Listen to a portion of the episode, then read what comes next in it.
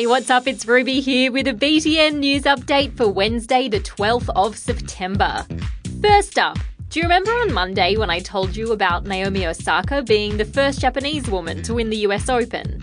And then Serena Williams stealing her thunder by getting angry on court?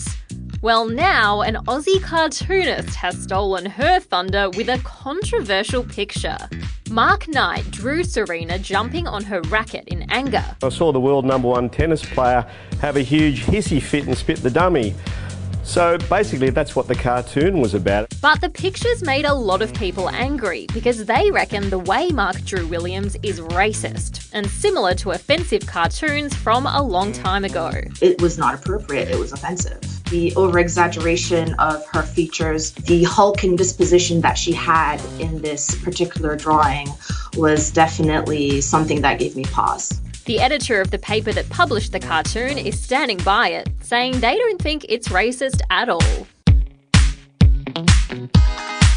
Where do you get your info about what's happening in your world? I like to get the news from radio and television. I get my news from the TV, radio, um, the internet, and YouTube. Normally, I just get news from websites. But can you trust what you see? In the past few years, there's been a lot of talk about the problem of fake news, like people deliberately spreading stories on social media that just aren't true. And some people reckon we need to teach kids to be more media literate. That basically means being able to understand the news and sort out fact from fiction. If we can all figure out how to do that, it means we can get trustworthy news when we need it. All right, kids, afternoon tea is served. Today I have a delicious selection for you some mealworm nachos, ice cream full of dead crickets, and some big bug cookies. Oh, not hungry?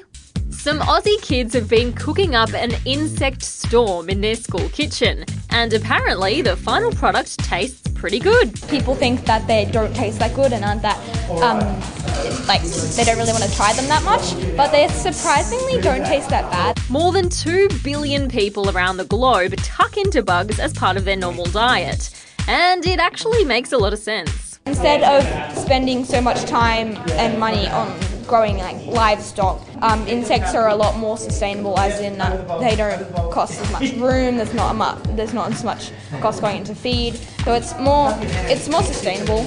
Two four six eight. Dig in, don't wait. And finally, teacup puppies, munchkin cats, all those breeds that look like they shouldn't really exist IRL, they're the animals that are also known as designer pets. What they are, basically, are dogs and cats that have been bred to the point of having quite serious genetic defects. So, over in Scotland, people have decided they are not about it, and the country's decided to make it against the law to breed designer pets. Personally, I think the big dogs are the cutest anyway. And that's all the news I've got for you today. But as always, I'll catch you same time, same place tomorrow. See ya.